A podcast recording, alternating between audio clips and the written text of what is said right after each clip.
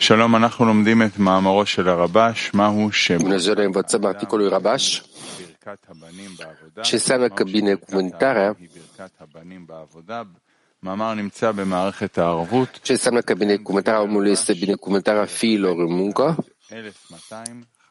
Rabash, articolul Rabash se află în cartea o mie o sută optzeci și trei, ce înseamnă că binecuvântarea omului este binecuvântarea fiilor în muncă. Zohar Kadosh shoel al ma shekatuv vayevarech et Yosef vayomer. Este scris în Zohar cel Sfânt. El întreabă despre versetul și l-a binecuvântat pe Iosif și a spus: va binecuvânta pe băieți. A trebuit să ne uităm în acest verset pentru că spune: el l-a binecuvântat pe Iosef. Dar nu găsim nicio binecuvântare pentru Iosef aici, că el a binecuvântat pe Iosef și pe fiii săi. El răspunde, Rabbi Yossi a spus, et, pe, este tocmai asta, deoarece et implică Malchut. Este scris pe Iosef, Iosif, care este binecuvântarea fiilor săi, deoarece fiii săi, Menashe și Efraim, sunt priviți ca Malchut, care se numește Et. Și când fiii lui sunt binecuvântați, el, pe Iosif, este binecuvântat primul. Acesta este motivul pentru care aici scrie și Iosif, deoarece fiii unui om sunt binecuvântarea lui.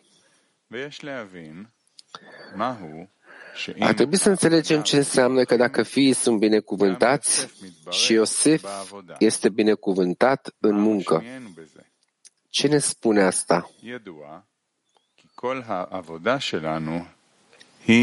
Se știe că toată munca noastră este că trebuie să obținem dvecut, adeziunea cu Creatorul, care este echivalența formei, adică a dărui, așa cum Creatorul dăruiește celor inferiori. Din această cauză ni s-a dat munca în Torah și mitzvot cu scopul de a dărui.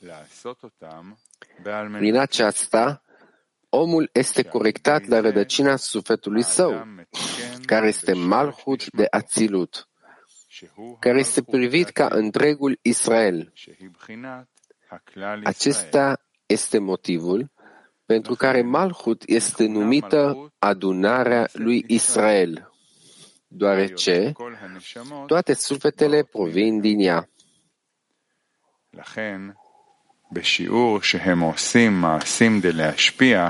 Prin urmare, măsura în care lucrează pentru a dărui, ei o fac pe Malchut, numită Shechina, divinitate, să se unească cu Creatorul, numit Zeir Anpin sau Yesod de Zeir Anpin, pentru că Yesod este numit drept, care dăruiește lui Malchut. Cu toate acestea, când Malchut primește pentru ea însăși, ea nu are echivalență cu Dătătorul, numit Creatorul, iar aceasta se consideră că Shechina, fiind departe de Creator, din cauza dispariției formelor, și înseamnă că Creatorul nu poate dărui lui Malchut, și astfel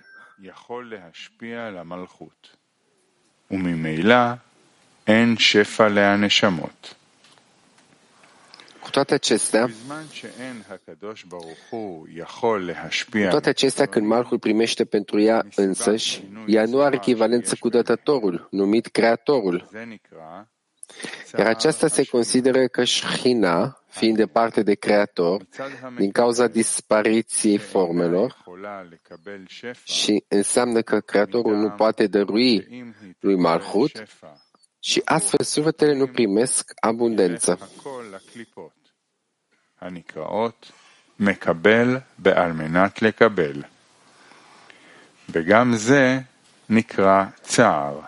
Când Creatorul nu poate dărui celor de jos, din cauza dispariției de formă dintre ei, aceasta se numește durerea Shechina. adică din perspectiva primitorului, ea nu primește, ea nu poate primi abundența, pentru că dacă primește abundență pentru cei inferiori, totul va merge către clipot, coj, numite primire pentru a primi.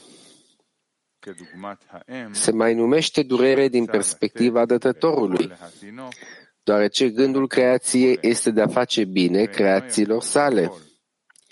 Iar acum el nu poate oferi încântarea și plăcerea, pentru că tot ceea ce vor avea creaturile va merge la clipot.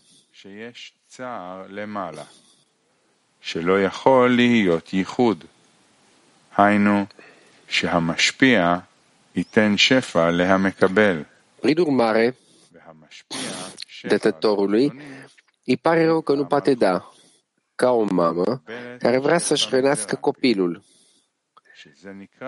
Dar copilul este bolnav și nu poate mânca. În acel moment există întristare din partea dătătorului. În cuvintele Zoharului se consideră că există întristare mai sus, că nu poate exista unificare. Adică dătătorul se, se ofere abundență celui care primește. Cea care dă abundență celor de jos este numită Malchut, care primește abundență de la Zeir Anpin. În cuvintele înțelepților noștri, aceasta se numește Israel își hrănește Tatăl din ceruri. Care este hrana? Este, calificată, este calificarea lui Israel să devină apt să primească abundență. Acesta este hrana lui, deoarece acesta a fost scopul creației, care este de a face bine creațiilor sale.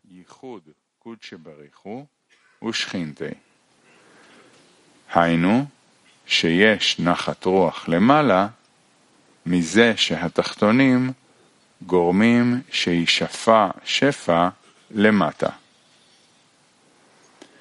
Mashen ken.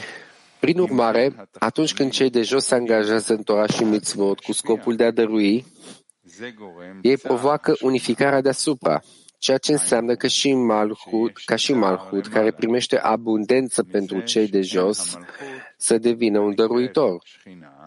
Aceasta se numește unificarea Creatorului cu Shechina, adică există mulțumire deasupra, deoarece cei inferiori fac abundență să curgă în jos. Dacă cei de jos nu lucrează cu scopul de a dărui, aceasta provoacă întristarea de Shechina, adică existența întristare mai sus, pentru că Malchut, care este numită Shechina, nu poate oferi încântare și plăcere creaturilor. Cu toate acestea, trebuie să facem două discernământe cu privire la durerea Shechina. A trebuit să discernem că există întristare din perspectiva dătătorului, numit Creatorul, și există întristarea Shechina, care este numită mama fiilor, adică adunarea lui Israel, care a născut sufletele lui Israel. De asemenea, îi atribuim lui Malchut dăruirea de vitalitate, clipot, cojilor, așa cum este scris. Și picioarele ei coboară până la moarte. Sensul pentru picioarele ei este Malchut la capătul ei, care se numește picioare. Ea coboară pentru a da vitalitate, clipot, numite moarte, pentru a le susține. Astfel, clipot nu ar exista. Deoarece clipot sunt necesare, așa cum este scris, și Dumnezeu a făcut astfel încât să se teamă de el. Malchut le spune doar pentru ca ele să persiste, adică în măsura care le permite să existe. Aceasta se mai numește și lumina foarte subțire, așa că poate exista. Adică vedem că există plăcere în lumea corporală și că întreaga lume urmărește să obțină această plăcere. În general, această plăcere este îmbrăcată în trei obiective, numite invidie, poftă și onoare. Dacă nu ar fi fost lumina subțire de acolo, care plasează plăcerea în aceste lucruri corporale, cum ar putea exista lumea? Fără plăcere, este imposibil să trăiești, pentru că scopul creației a fost să facă bine creațiilor sale. Prin urmare, fără bine, este imposibil să trăiești. Lachen, bli tov ve'oneg, ei efshar lichyot. Ulam, yesh le'avin, madua nikra ze tsar hashchina. Cu toate acestea, trebuie să înțelegem de ce este numită durerea Shechina, deoarece Creatorul a creat lumea pentru a face bine creațiilor sale. Astfel, ar fi trebuit să fie numită durerea Creatorului. Adică faptul că creaturile nu se angajează în Torah și mitzvot este motivul ca Creatorul să nu poată dărui. Așa că întristarea ar trebui să fie atribuită Creatorului și nu Shechina, numită Malchut. Ve'avi Mori Zatzal amar, ma'u ha'avdel ben habore? Bala Sulam a spus, care este diferența dintre Creator și Shechina? El a spus că este un lucru, așa cum spune Zoharul. El este Shohen, locuitor, și ea este Shechina. Aceasta înseamnă că ambele nume sunt un singur lucru, dar sunt lumină și cli. Adică locul unde se dezvăluie Shohen se numește Shechina. Prin urmare, sunt același lucru. Dar acolo unde lumina nu poate fi dezvăluită din cauza dispariției de formă dintre lumină și cli, se consideră că Shechina, unde ar trebui să fie revelat Shohen, este deficitară.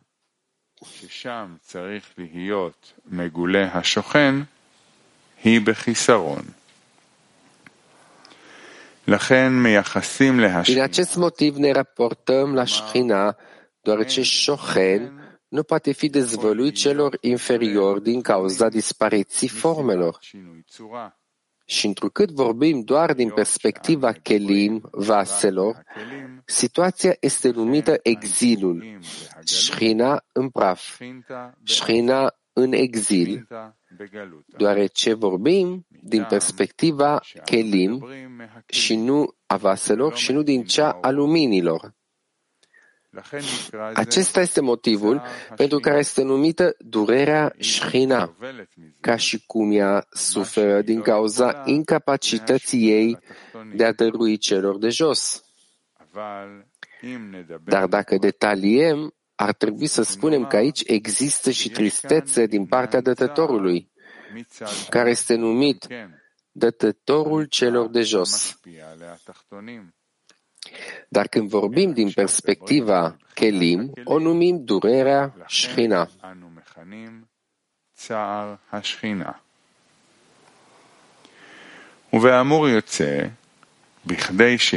Conform celor de mai sus, pentru a avea mulțumire mai sus, este pentru că el a vorbit și s-a făcut voia lui.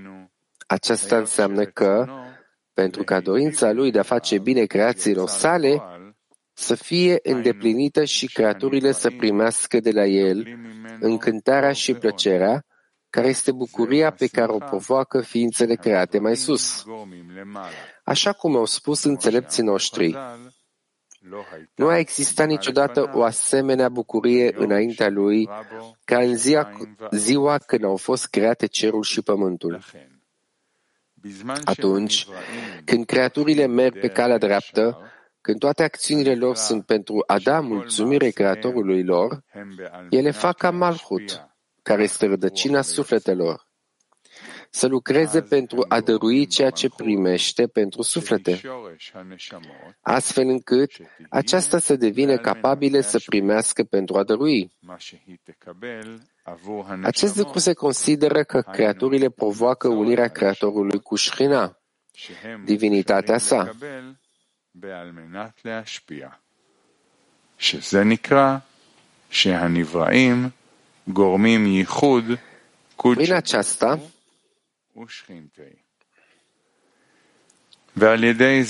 Prin această abundență este dăruită celor de jos, deoarece abundența care este, exist, care este extinsă este în scopul corectării, adică prin această primire, într-o manieră care este în echivalență de formă, există plăcere mai sus, deoarece în timpul primirii abundenței nu există nicio rușine, acolo din cauza corectării pe care o primesc creaturile pentru a o dărui. Conform celor de mai sus, vom înțelege ceea ce am întrebat. Ce înseamnă binecuvântarea unui om este binecuvântarea fiilor? Când fiii, adică ființele create care sunt numiți fiii Creatorului, primesc abundența într-o corectare a unei binecuvântări, adică vor să primească numai ca să dea mulțumire Creatorului pentru binecuvântare. Înseamnă dăruire, care este chesed, milă, adică a dărui, așa cum este scris în Zohar, că litera bet este chesed, care indică binecuvântare, binecuvântare care este hasadim, care este sala lui Hohma, care este inclusă în bet.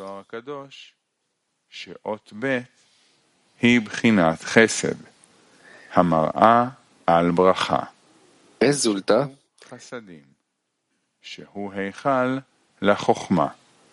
că prin fiii care se angajează în binecuvântare, adică lucrează pentru a dărui, ei fac ca Malchut de deasupra să se conecteze cu Zeir Anpin.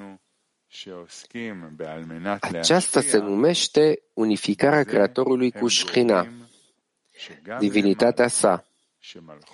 Din această unificare, ei pot dărui și mai sus, deoarece fiii se angajează în dăruire. Acest lucru face ca binecuvântarea de la rădăcina de sus să fie atrasă către fii și se consideră că poporul Israel primește abundența de la Tatăl lor din ceruri.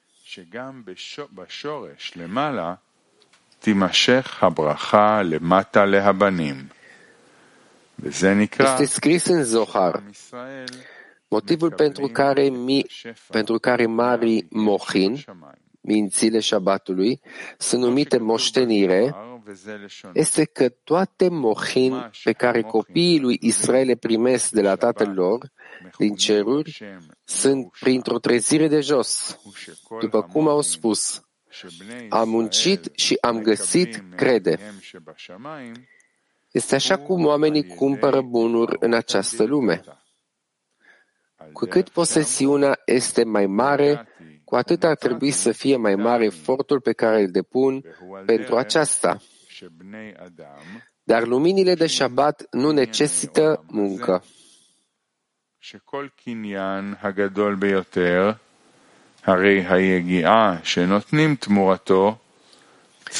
Motivul pentru care luminile de șabat nu necesită muncă este că șabatul este desăvârșirea cerului și a pământului, o imagine a sfârșitului corectării, când totul este corectat. Prin urmare, înainte de șabat, există cele șase zile lucrătoare, care implică cei șase mii de ani de muncă, până când ajungem la sfârșitul corectării. La fel, sunt cele șase zile lucrătoare, care este timpul de lucru, iar șabatul este restul.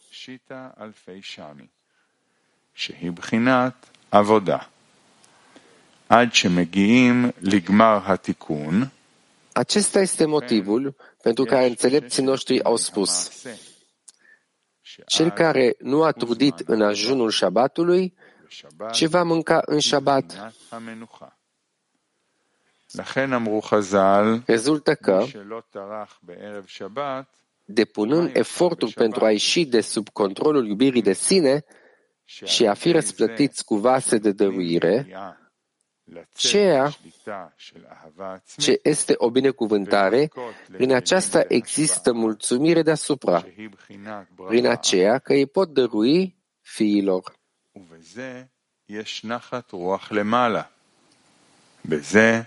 שהם יכולים להשפיע להבנים. ובאמור נבין מה שהזוהר הקדוש מתרץ על מה שכתוב. Acum putem înțelege răspunsul Zoharului despre ceea ce este scris. El l-a binecuvântat pe Iosif. Și nu am găsit aici o binecuvântare, că el l-a binecuvântat pe Iosif, ci mai degrabă pe fiii săi. El explică că atunci când fiii lui sunt binecuvântați, el, Iosif, este binecuvântat și el. De aceea este scris și Iosif, deoarece fiii omului sunt binecuvântarea lui. Adică Iosif este numit cel dăruitor. Iar fiii săi, explică Zoharul, fiii săi, Menashe și Efraim, sunt priviți ca Malchut, care se numește Yet. Aceasta înseamnă că Malchut, care este numită Et, se datorează faptului că ea conține toate literele de la Alef, prima literă din alfabetul ebraic, până la Tav, ultima literă. Deoarece literele sunt numite Chilim, și primitorii abundenții, numiți fiii săi, deoarece ea primește pentru ființele create. Rezultă că prin fiii săi binecuvântați devine și el binecuvântat. Adică cel care dă, care este Iosif, numit Yesod, care dă lui Malchut. Când Malchut poate primi pentru fii, în acel moment Malchut este numită mama fiilor, este bucuroasă, aleluia.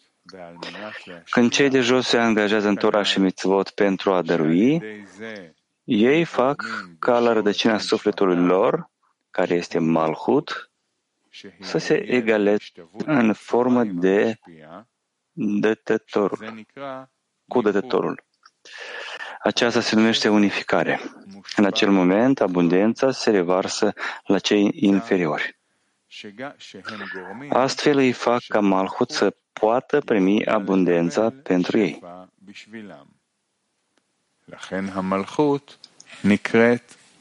Prin urmare, Malchut este numită mama fiilor, este bucuroasă.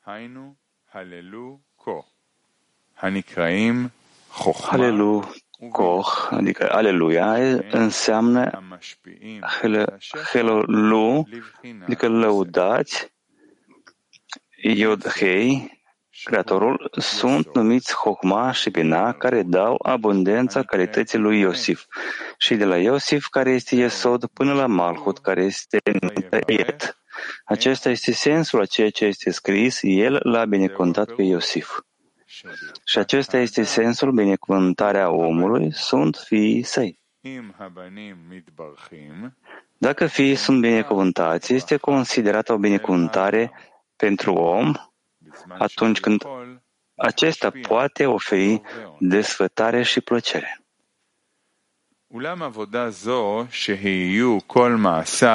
Totuși această muncă, pentru ca toate acțiunile să fie pentru a dărui, este o muncă grea, deoarece toate organele corpului se opun.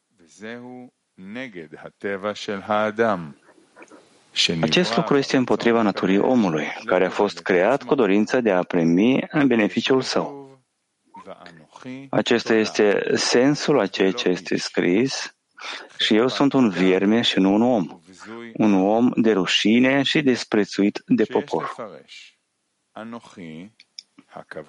Ar trebui să interpretăm că eu se referă la eu sunt Domnul Dumnezeul tău, că această calitate în el este ca un vierme, adică la fel de, la fel de slabă ca un vierme. ולא איש, זאת אומרת, מתי שאני רוצה לשינון. Înseamnă că atunci când vor să se agațe de eu sunt Domnul Dumnezeul tău, ei spun că nu se cuvine ca o persoană inteligentă și rezonabilă să se ridice deasupra rațiunii.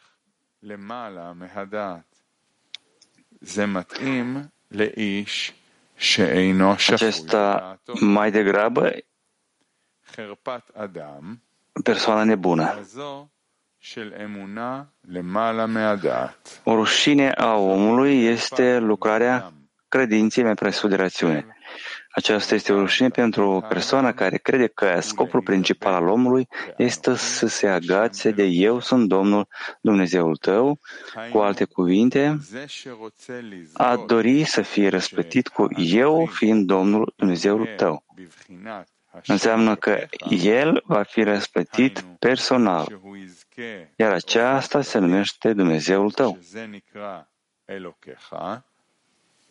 אז הם מחרפין ומגדפין, היינו הם אומרים שעבודה זו. La vreme ce ei blestemă și înjură, adică spun că această lucrare este a îngerilor și nu a oamenilor, că este o rușine pentru cineva să vrea să facă asta, deși li se spune, dar vedeți că sunt mulți oameni care merg pe calea spre a fi răsplătiți, Domnul fiind Dumnezeul lor.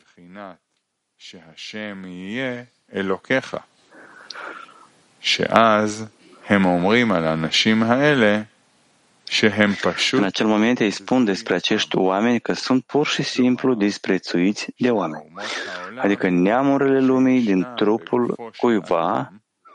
Îi spun că această muncă, pentru a fi răsplătit cu calitatea eu sunt Domnul Dumnezeu tău, aparține celor disprețuiți, adică oamenilor josnici, cărora chiar să le vorbești este o rușine, deoarece ei merg pe calea Creatorului ca niște proști fără minte.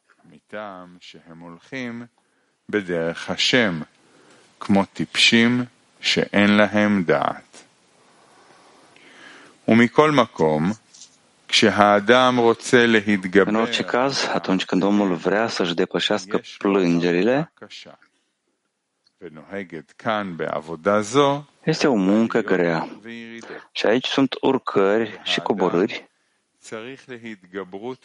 și el are nevoie de eforturi suplimentare, pentru că argumentele neamurilor lumii din el sunt gata să găsească o slăbiciune în muncă, astfel încât să-i arate omului că își irosește eforturile.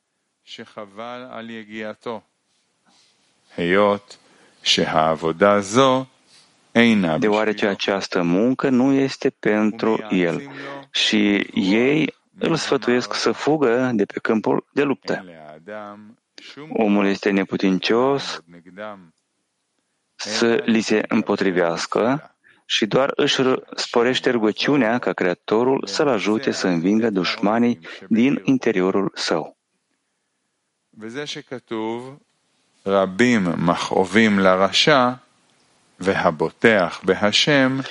Acesta este sensul versetului. Multe sunt necazurile celor răi, iar pe cel ce se încrede în Domnul,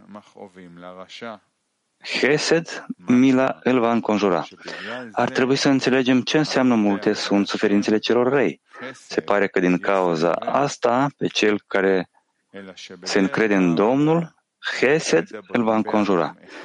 Dar în muncă vorbim despre un singur om care cuprinde întreaga lume. Sensul este că atâta timp cât omul este sub controlul dorinței de a primi, el este numit rău, păcătos, deoarece nu poate spune că îndrumarea Creatorului este bună și face bine.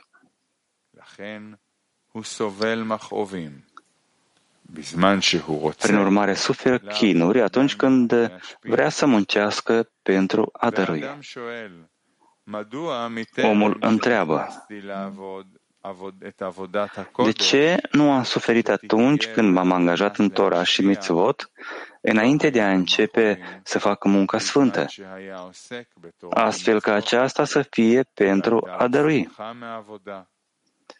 Aveam bucurie în muncă și eram mereu fericit, deoarece credeam în recompensă și pedeapsă, și de aceea am respectat Tora și mitzvot.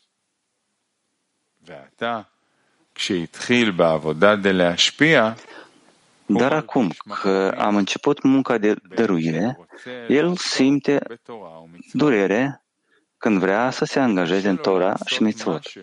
Și este greu să facă ceva de dragul Creatorului.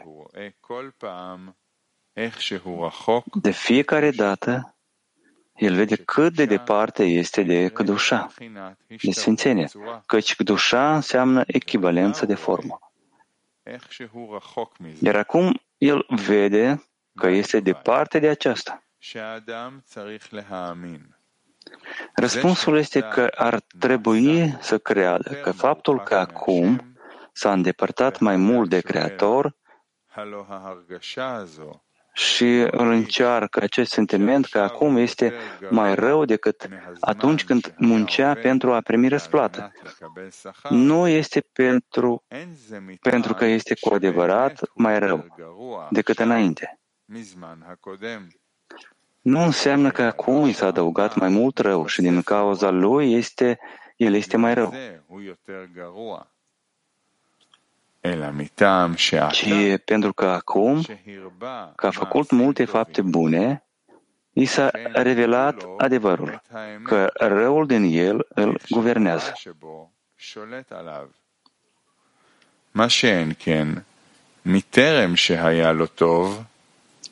Înainte de a avea binele, nu i se putea arăta adevărul, deoarece răul și binele trebuie întotdeauna echilibrate.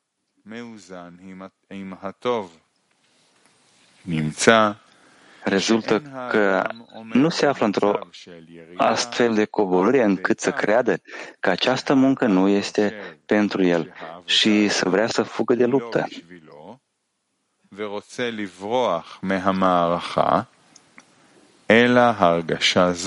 Mai degrabă, acest sentiment îi vine tocmai atunci când are binele. כי מלמעלה נתנו לו להרגיש את אלו מצבים. Cu toate acestea, el crede în Creator că i s-a dat de sus să simtă aceste stări de, de durere. În timp ce omul este încă la nivelul de rău, când nu poate crede într-o călăuzire a celui care dă delectare și plăcere, atunci când acel om învinge, el se numește cel care se încrede în Domnul. În acel moment, el este răsplătit cu Hesed și îl va înconjura. Ar trebui să interpretăm că el va înconjura, Yesovevnu, provine din cuvântul meso, mesovav, consecință. Cu alte cuvinte, durele pe care le-au suferit cei răi au fost motivul pentru a merita Hesed, primind calitate de Hesed. Rezultă că multe sunt suferințelor celor răi, i-au făcut să fie răsplătiți cu Hesed, adică cu milă.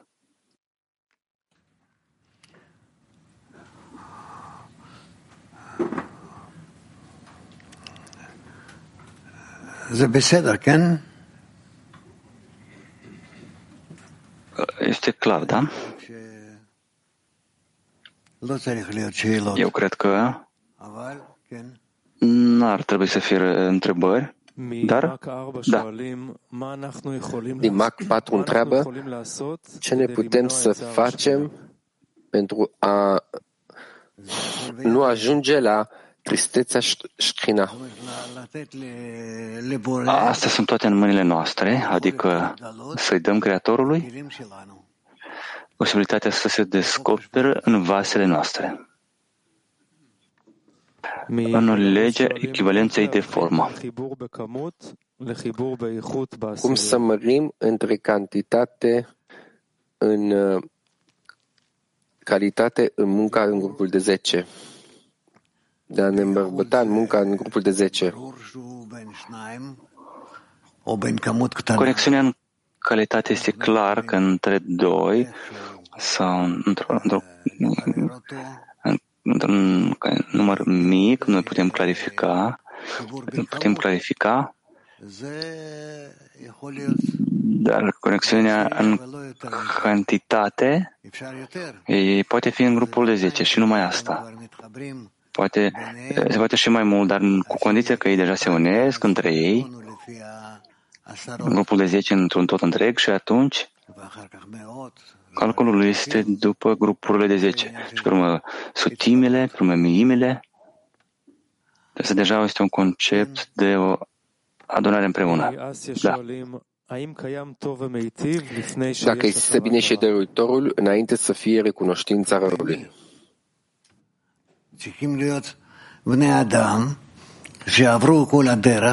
În raport cu ce? Trebuie să fie oamenii care au trecut toată această cale la corecției vaselor lor și la final, la corecția vaselor lor, ei îl determină pe cel bun și dătător de bine. Ce înseamnă binecuvântarea fiilor în muncă?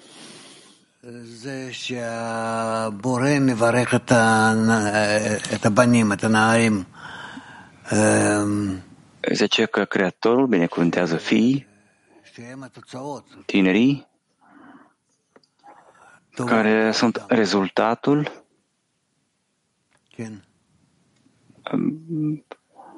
lucrurilor bune în om.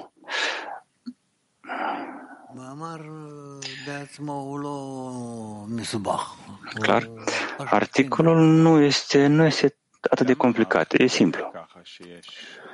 Deci sistemul este construit așa. Dăruitorul, Malchut, fi. De ce nu există numai Creatorul și creaturile? De ce este acest sistem numit Malchut?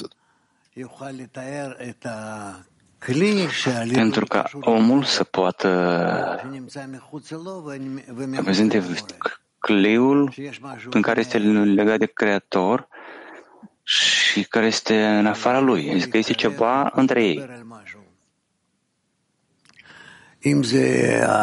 Care, cu ajutorul căruia ar putea să se apropie, de, să vorbească despre ceva, dacă omul s-ar simți pe sine, Creatorul nu ar putea lucra. Și dacă nu era acest sistem, se pare că ar fi fost totuși această fericire a Creatorului? Pe cum omul și-ar putea imagina că este în afara Creatorului și treptat ar putea să se apropie de el, să adere? De ce noi creaturile astfel să ne conectăm și să fim în legătură cu Creatorul? De ce trebuie această mamă a fiilor, care este acest punct de conducere, între, de relație dintre noi și ei, și Creator? Asta a fost făcută pentru că noi să putem lucra cu forțele Creatorului. Și de aceea noi putem lăsa natura noastră și să ne unim cu natura Creatorului la un nivel oarecare între noi.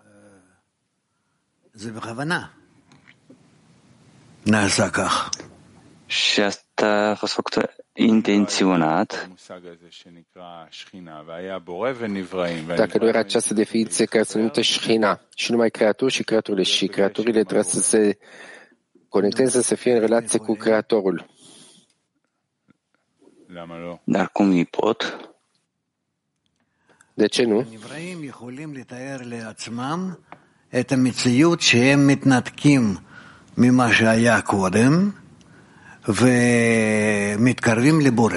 Creatorul trebuie să-și imagineze realitatea atunci când a fost deconectați, cum a fost mai înainte, și atunci să se apropie de Creator și atunci ei au oarecare, și oarecare guvernarea asupra stării, stării lor. și să dă omului posibilitatea să zică cine este el, unde el a fost, unde el vrea să fie și așa mai departe. Dacă noi vrem să ne apropiem de Creator, trebuie să ne desenăm asupra noastră adeziune? Adeziune în el sau în acest vas care se numește Shechina, cel întreg.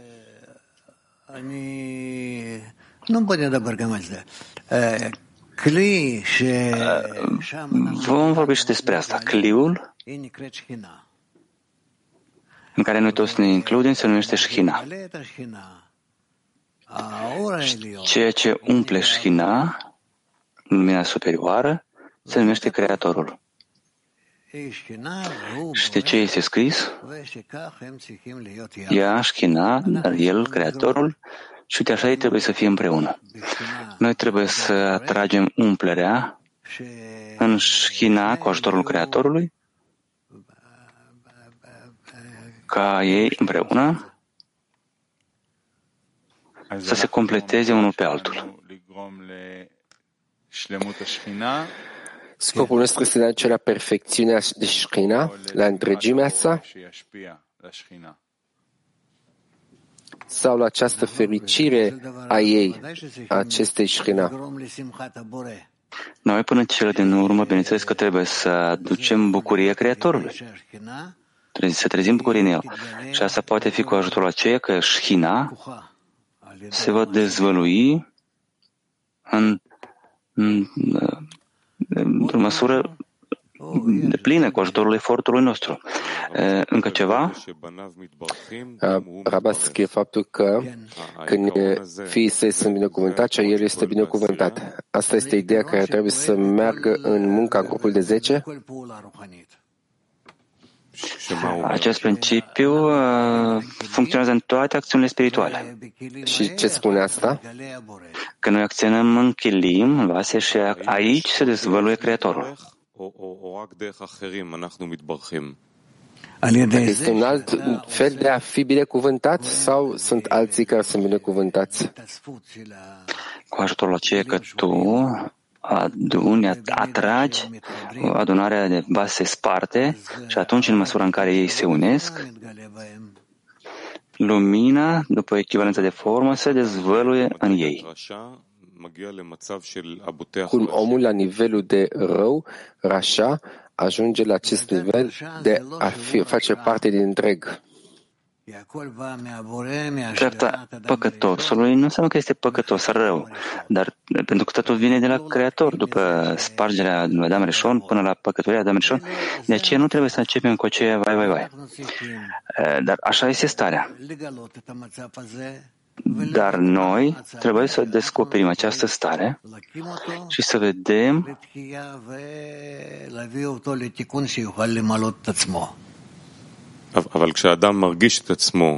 un clip ca să-l aducem la corecție. Dacă omul se simte ca păcătos, asta vine de la superior. Cum ajunge la situația care are încredere în Domnul? Pentru că asta a fost la bun început. De ce el se descopere ca un păcătos? Ca să-l fie corectat și să se fie într-o echivalență cu Creatorul. Ce înseamnă de a fi încrezător în Domnul? Cel care se bazează pe Creator înceapă, înseamnă că, că include în sine lumina Hasadim. Când acționăm din partea vaselor, dezvăluim această tristețe de Shechina. Astea sunt, se dezvăluie în vasele noastre sau este această tristețe a Shechina în general? Malchut, comun, ea se află în starea care se numește durerea. Durerea este lipsa de hasadim, de aceea nu poate să se umple cu lumina Hohma. Această senzație de tristețe care o descrie acum este senzație a noastră de, de a simți Shechina. Nu este faptul că simțim în fericirea asta. Nu putem spune că este cu adevărat sau nu. Noi simțim că ea este într-un necaz, într-o tristețe și cauza acestei istorii suntem noi. Ce este tristețea? Creatorul sau Shechina? Shechina, locul pe care creația o, îl pregătește acest loc pentru Creator. Încă?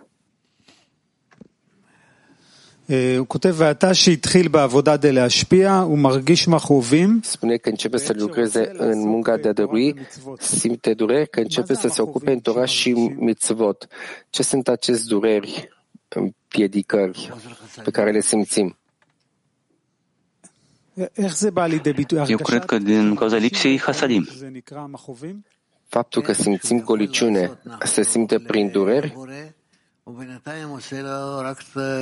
Da, că el poate să ofere plăcere Creatorului, dar deocamdată îi dă numai necazuri.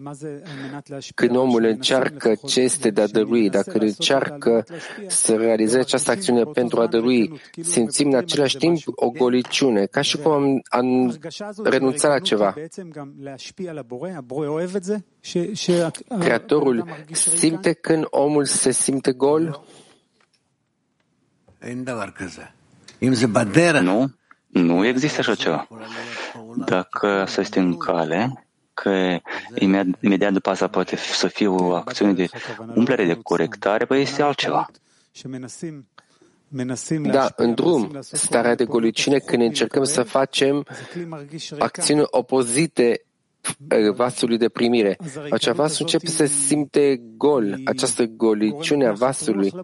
Aduce plăcere Creatorului? Nu. Numai umplerea. Această goliciune pe care noi o simțim în eforturile noastre nu este, este condiție pentru umplere? Cine știe, este condiție sau nu? Dar cum Creatorul va intra dacă nu are loc? Dar asta nu este treaba ta să ai grijă de locul cel gol când tu vrei să impresionezi pe toți cu starea în care noi ne, ne vom, noi vom iubi și vom dori să ajungem la asta? Nu. Eu întreb pentru că este greu să fii în această stare. Pentru ce? Străduiește cât mai mult posibil să continui. Să continui corecția, umplerea? Da, Ghilat. Rav, cum ceva care nu este artificial, devine neartificial. Că vorbește aici despre tristețe, Shechina. Dar, dar cum sunt descoperiți? Cumdeva dintr-o dată vine ceva care e simțitor, această tristețe din Shechina. Pentru că omul se apropie deja de Creator prin aceea că dorește să facă ceva spre binele Creatorului. Și atunci pentru el, a fi într-un călin, într-un vas gol sau plin, În, în asta constă scopul. Când începe și tristește, spune că este tristețe prin fericirea de Shechina și ce este asta nu știe.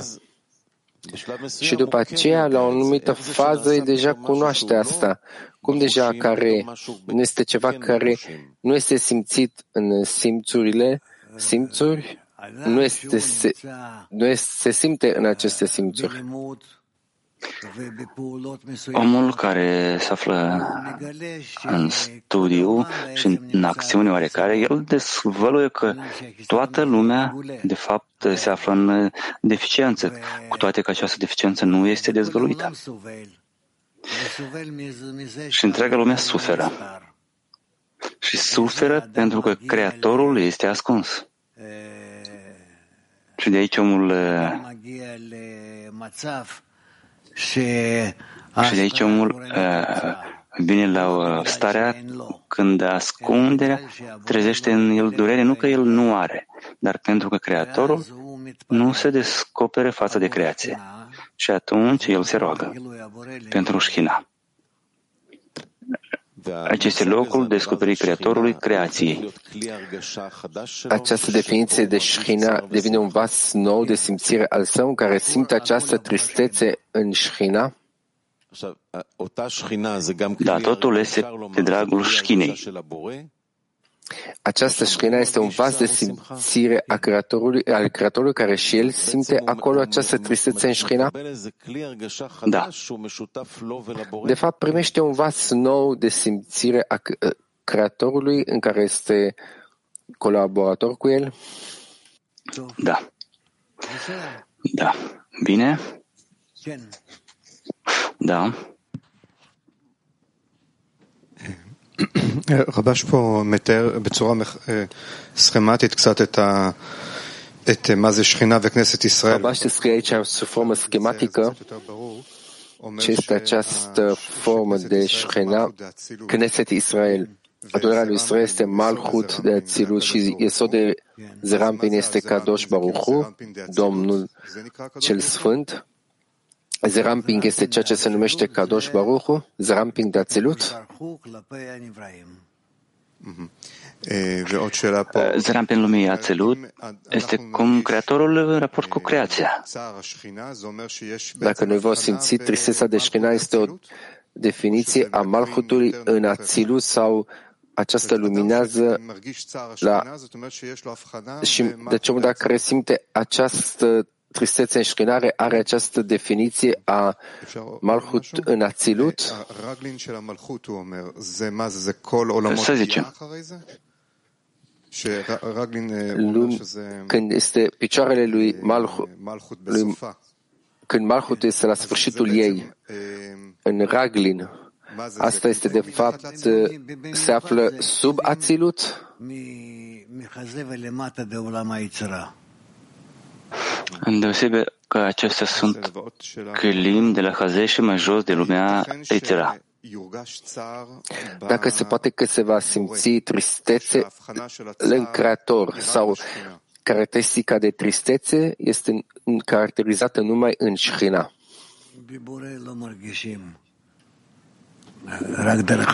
În Creator nu se simte numai prin Shechina. Scrie mai întâi că tristeța este în Shechina, dar există și tristeța din partea dăruitorului că nu poate să umple vasele. Să umple vasele. Dacă este și această senzație de țar, de tristețe a Creatorului? Probabil că da. Deci faptul că nu vede că această Shechina nu este umple, umplută. Asta depinde de, de ce care sunt stările. Încă?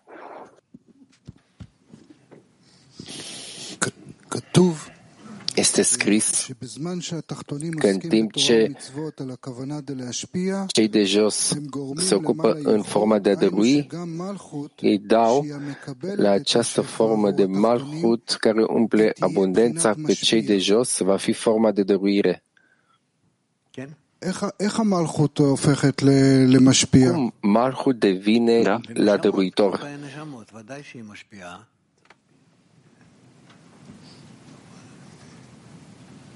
Pentru suflete prințesc este dăruitoare. Dar noi știm că am învățat că Malchut are calitatea de a, dărui, de a primi. Primire de dragul dăruirii. Deci toate acțiunile cei de j- a noi, a noastre, de cei de jos, este de a fi în a dezvălui acțiunile lui Malchut?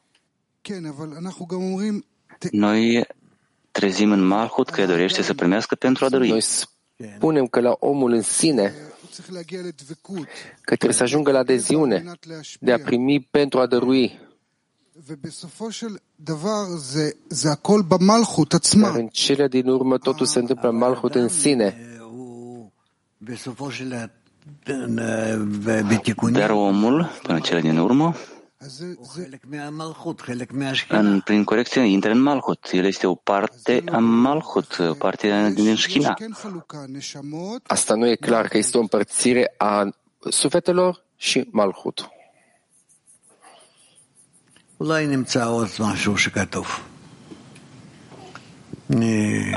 Poate vom mai găsi ceva unde este scris despre asta. Nu înțeleg această separare. Da.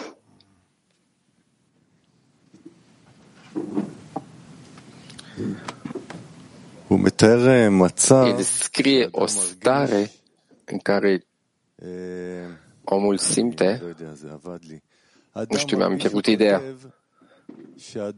deci omul se plânge că înainte să ajung la drum am făcut Torah și mitzvot și mi-a fost bine și acum nu mi-este bine. Sunt, apar tot felul de probleme, împiedici și nu e prima dată când aud că prietenii se plâng că este mult mai decât sunt în drumul acesta, se dezvălui probleme materiale, de sănătate, de economice și când noi dăm exemplu ca poporul Israel care trece probleme corporale, să spunem la asta, că de fapt prin asta este un progres. Vreau să spun, vreau să întreb care este relația dintre lucrurile materiale care se dezvăluie la nivelul mineral-vegetal și animal, la progresul spiritual, la nivelul vorbitor.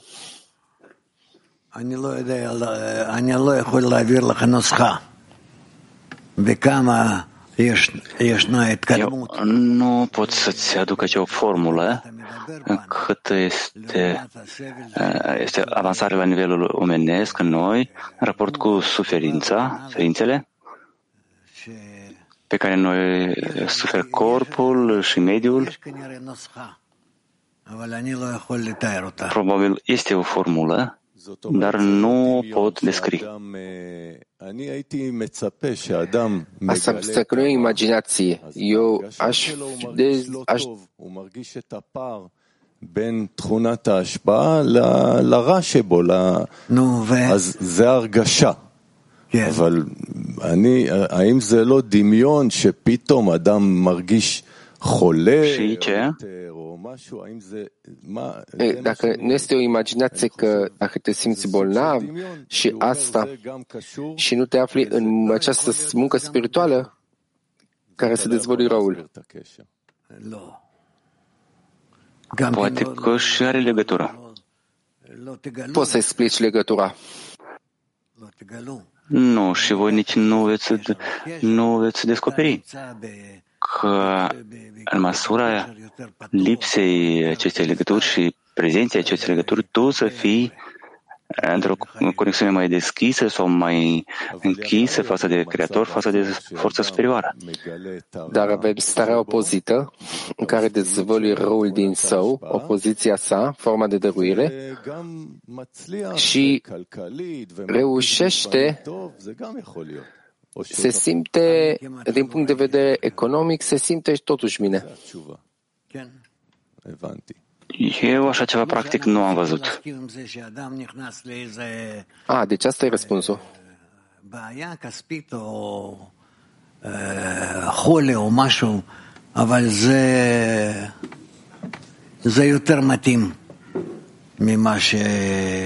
Este mai mult adaptat faptului că nu își poate imagina ceva ridicare. Da. Mai era cineva acolo? Nu. Deci?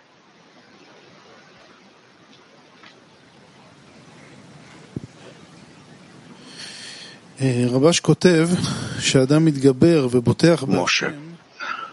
Rabash spune că el depășește și se sprijină pe Creator, îi lipsește chesed, milă. Ce îl ajută să depășească? Rav. O porțiune de lumină care vine de sus, Moșe. Deci, picătură după picătură se poate uni, basta, Rav. Da, și așa se poate spune. Ronie, ați spus că în momentul în care Malchut îi dă sufletul, calitățile sale devin dăruitoare. Deci, primirea se transformă în dăruință. Rab. Întrebarea era despre suflete, deci se transformă în dăruitoare. Când dă sufletelor, devine dăruitor. Întrebarea mea, cum sufletele devin dăruitoare? Cui dau? Rav, cui dau? Da, cum ele încep să deie? Primesc pentru dăruință. Da, dar de ce? Pentru că cu asta dau plăcere Creatorului. Ce nu e clar aici? Creatorul vrea să deie. Se spune că e ca o, o, o vacă care are mult lapte, prea mult, și vrea să deie. Așa și primitorii vin și țug laptele din Creator. De ce Malchut nu poate să facă asta? De ce are nevoie de suflete? Da. Asta în baza la Hisaron. Malchut are dorință de a da, iar sufletele au dorință de a primi. Doar că trebuie să fie intenția pentru dăruință. Malchut, Ashchina. Hai, spune, Roni. Noi spunem că calitatea Malchut este primire. Când se dă sufletelor, se transformă în dăruință. Așa și în suflete au calitatea de, dărui, de primire. Malchut a, ne serve ca să devenim dăruitori. Cum să devenim dăruitori? Ordinea lucrurilor nu este clară. Dacă era cineva sub mine, această treaptă, aș fi înțeles această schemă, dar așa nu înțeleg. Rav, tu nu înțelegi cum un primitor devine dăruitor pentru că se schimbă intenția. Roni, de ce Malchut nu poate să schimbă intenția? De ce are nevoie de noi? Rav, pentru că este un sistem. Doar sufletele se află într-o stare când pot să schimbe, să schimbe starea acțiunilor. Asta este întrebarea mea. Care este diferența între acest sistem de suflete și sistemul superior? Da, pentru că ceea ce este în suflete este alt material, alt, alt material, materialul primirii. De aceea, ei pot fi mai flexibili și să acționeze pentru primire cu intenție de, da, de a da. Și Malchut nu este așa? Rav, totul, tot restul naturii este așa. Da?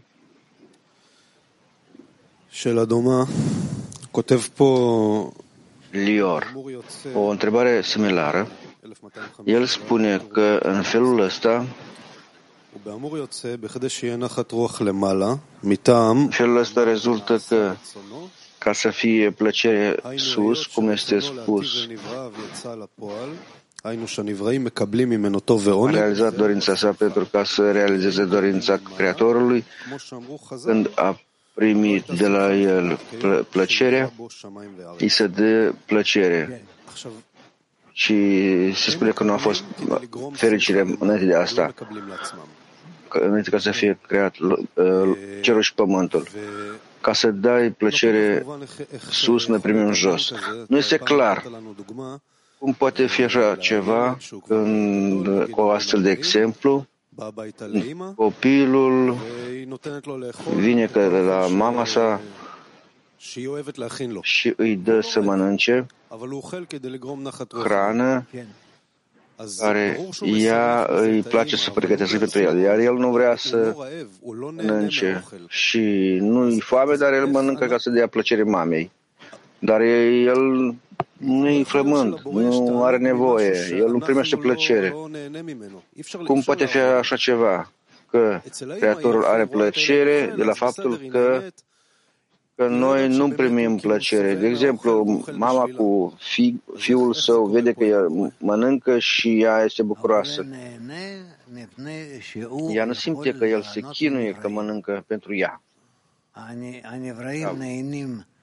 Creatorul simte plăcere pentru că creatura simte plăcere, iar creatura simte plăcere pentru că poate să dea plăcere creatorului. Ca ce nu-i clar aici, Lior, în atitudinea noastră cu creatorul, ce este hrana asta care vrea să ne dea ei nouă? Rav. Lumina superioară care umple sufletele. Și atunci ce înseamnă că noi vrem să primim acea lumină? Ce înseamnă că noi vrem? Rav și Saron, o necesitate? Da, dar în dorința noastră de a primi și ce noi, ce noi primim în pântecul, pântecul nostru. Rav, cu ce umplem pântecul, pântecul? Dacă vorbesc despre cli al sufletului, este lumina superioară. Lior. De exemplu, noi stăm la lecție și în grupul de zece. Cum noi în grupul de zece putem să ne orientăm așa ca mama să primească plăcere, de, să simtă plăcere de la copiii săi. Rav. Dacă voi împreună ca grup de zece vreți să răspundeți, știți că în afară de intenție se spune ridicare man, nu, nu trebuie să știe altceva. Adică voi faceți asta. Ce este acest man? Este o, o cerință, o rugăciune? Ce e cerința asta? Rav. Asta ne dă toate condițiile ca să ne fie clar cum noi îndeplinim acțiunile de, de dăruință. Mulțumesc. Rav, superiorul este capabil, dispus și gata să, să facă asta. Da? Gershon. Ca să prindem mai bine această stare, omul atunci când se simte în sine și se face eforturi pentru, vrea să facă acest lucru, face in, efort în intenție și dacă înțeleg corect, este, a, este o analogie a mamei cu fiul. Dacă eu fac acum efort să mă gândesc la creaturi și să revelez creatorul, este un timp pentru a cere și dacă nu am bucurie, ca consecința acestea, mi se revelează o bucurie a urmarea acestui lucru. Ceva în regulă aici, așa-i? Asta e întrebarea, nu? Deci este întrebarea că în lucrul nostru este un efort, iar copilul, el nu vede că dă plăcere mamei sale. El vede că ea e bucuroasă și mâncarea devine fă, fără semnificație. Noi, în efortul nostru, nu simțim această bucurie a Creatorului când facem efort. Întrebarea este, este așa etapă în lucrul nostru? Deci, din nou, deci, să presupunem că copilul mănâncă ca să dea plăcere mamei. Umplerea este din faptul că vede bucuria mamei și el se bucură. Că ea este bucuroasă, adică ea e bucuroasă de el și el e bucuroasă de ea. Rav. Hai să spunem că așa e, da, și mai departe. Acel efort care noi facem ca să mâncăm, adică în lucrul nostru când noi facem efort ca să dăm plăcere Creatorului, din faptul că noi studiem, că suntem elevi, studenți buni, și cerem de la Creator pentru grupul de zece.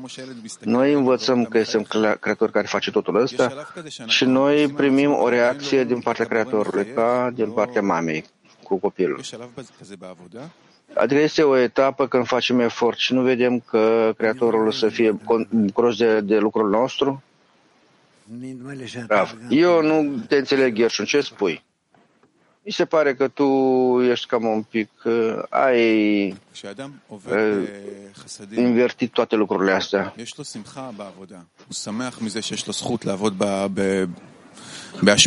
Să presupunem că este un hasadim, o lumina hasadim și are bucurie pentru lucru și vrea să dea îndăruință. Ea că nu mai știu, nu mi se primește mie, Rab. Ei bine, va fi una altă dată.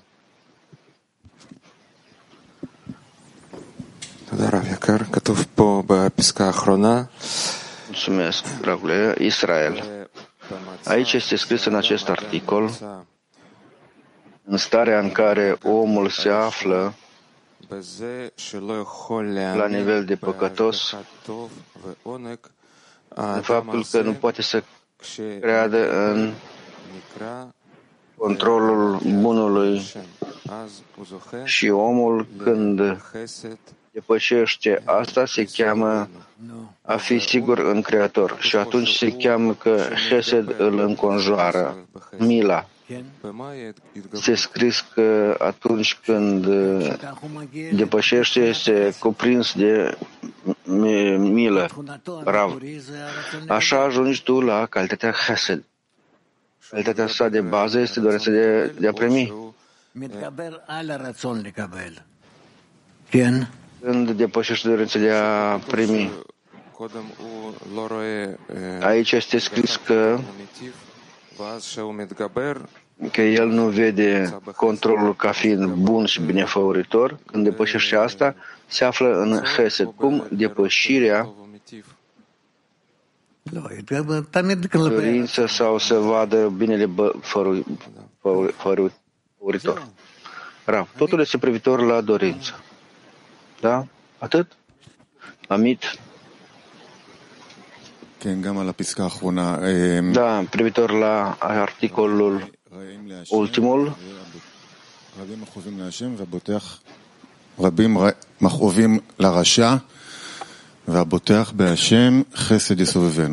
Multă durere au păcătoșii și convinși în Creator, îl înconjoară de milă.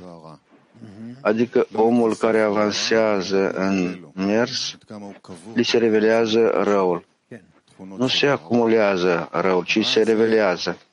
Și el se află ca fiind înmormântat în dorințele sale de a primi cătățelele. Rău se manifestă nu în partea interioară, ci și în afară, adică influența sa în mediul înconjurător.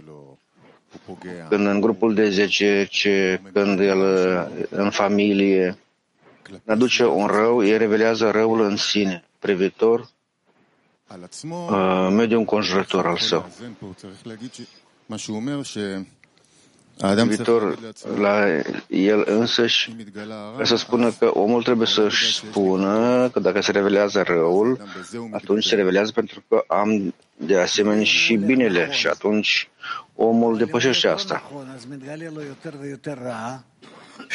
Asta este în cazul când se merge corect. Dacă nu e corect, îi se revelează în ce ce mai mult rău, care nu poate să echilibreze cu binele și atunci explodează. Amit, bine, și atunci el trebuie să corecteze. Rav, bineînțeles? Amit. Corectarea privitor sine însăși este clar că omul să înțelege ce trebuie să facă. Rav. El are hasedim, da, și vrea să se unească și așa mai departe. Ce este cu faptul că el face privitor mediul înconjurător al său? Cum acolo corectează? Rav. Creatorul îl corectează. Sunt astfel de stări, să spunem, nu în toate stările. Sunt multe stări care, unde se poate spune că Creatorul poate să corecteze. El nu controlează acolo? Controlul în general nu este acolo. Posibilitatea de a influența, de a schimba, în general nu. Să se gândească la stările următoare. Ce se face trecerea la următoare parte? A, nu, mai avem și aici. Bine, Kiev. Vlad, da, dragule Rav, am vorbit despre Shechina, s-a spus că trebuie să dăm Creatorului plăcere cu faptul că noi ne unim Shechina. Cum noi în grupul de zece facem asta? Adică cum noi putem să dăm plăcere Creatorului acesta? Unind Shechina. Rav, când noi ne unim împreună și vrem să revelăm Creatorul pentru ca să dăm lui plăcere, atunci fiecare dintre noi el transmite partea sa a zecea, ca și cum într-un calcul comun, și toate aceste părți care se unesc se ridică către Creator. Ce este această parte a zecea care noi o transmitem, care o dăm? Rav, Malchut. Malchut a fiecăruia dintre noi. Aceste malhuiot se uniosc și influențează pe Creator. Creatorul îi primește și ridică. Vlad, se poate preciza, noi am învățat mereu că noi restrângem Malchut și transmitem ca și cum deasupra ei, uniunea noastră. Rav, da, bineînțeles, așa și este. Da, da, acum spuneți că noi transmitem Malchut în Rav. Fiecare dintre noi are Malchut individuală, personală. Și, de asemenea, vrem să le unim toate aceste Malchut-uiot împreună. Și așa să revelăm. Așa e revelația. Almata unu. Bună dimineața. Corpul animalesc suferă și moare în orice caz. Dar cum cabalistul folosește această stare neplăcută pentru bucuria Shechina, pentru o ridicare spirituală? Rav. El privește corpul său, viața sa, ca, ca o posibilitate.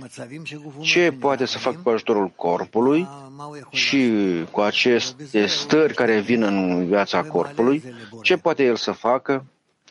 Și deci folosește asta și ridică către Creator totul asta. Mac patru. Spuneți, vă rog, despre la ce nu ridicăm uh, rugăciunile noastre? De ce nu pur și simplu cerem intenția de a da? Rav. Ca să lucrăm cu chelimurile noastre.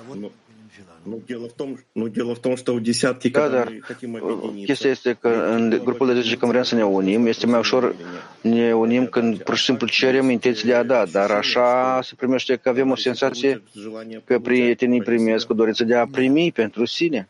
Rav, nu, nu, nu. Nu așa merge.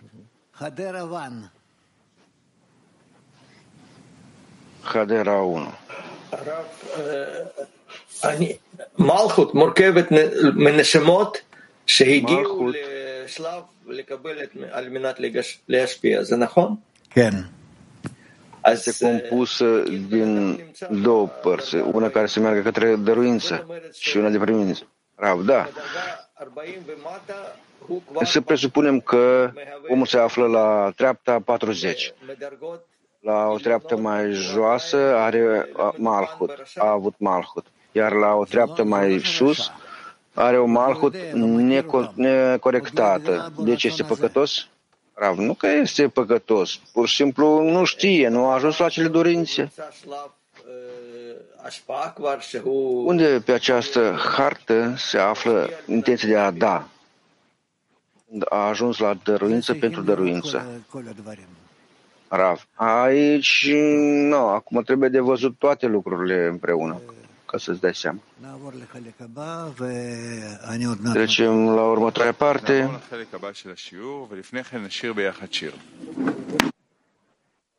Și la următoarea parte.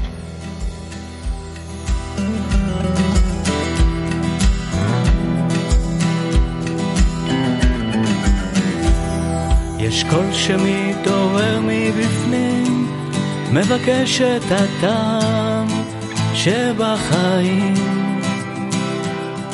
האיסורים והמחובים, כל שנות החיים למי אנו מהנים. ואם נקשיב לכל הקריאה, לא ניסחף בהבלי הבריאה. נגיע לפתרון אחידה, על כל הפשעים תכסה אהבה. מעשרה עולה תפילה, והלב האחד מתמלא הודיה. מעשרה עולה תפילה, והלב האחד מתמלא הודיה. עם אור הבוקר בזמן התפילה, זמן של חיבור, זמן של בחירה, שיר שעולה ונשמע, הולך ונגלה מתוך הדממה. החברים עומדים בליבי, רואים את כל מה שבנשמתי,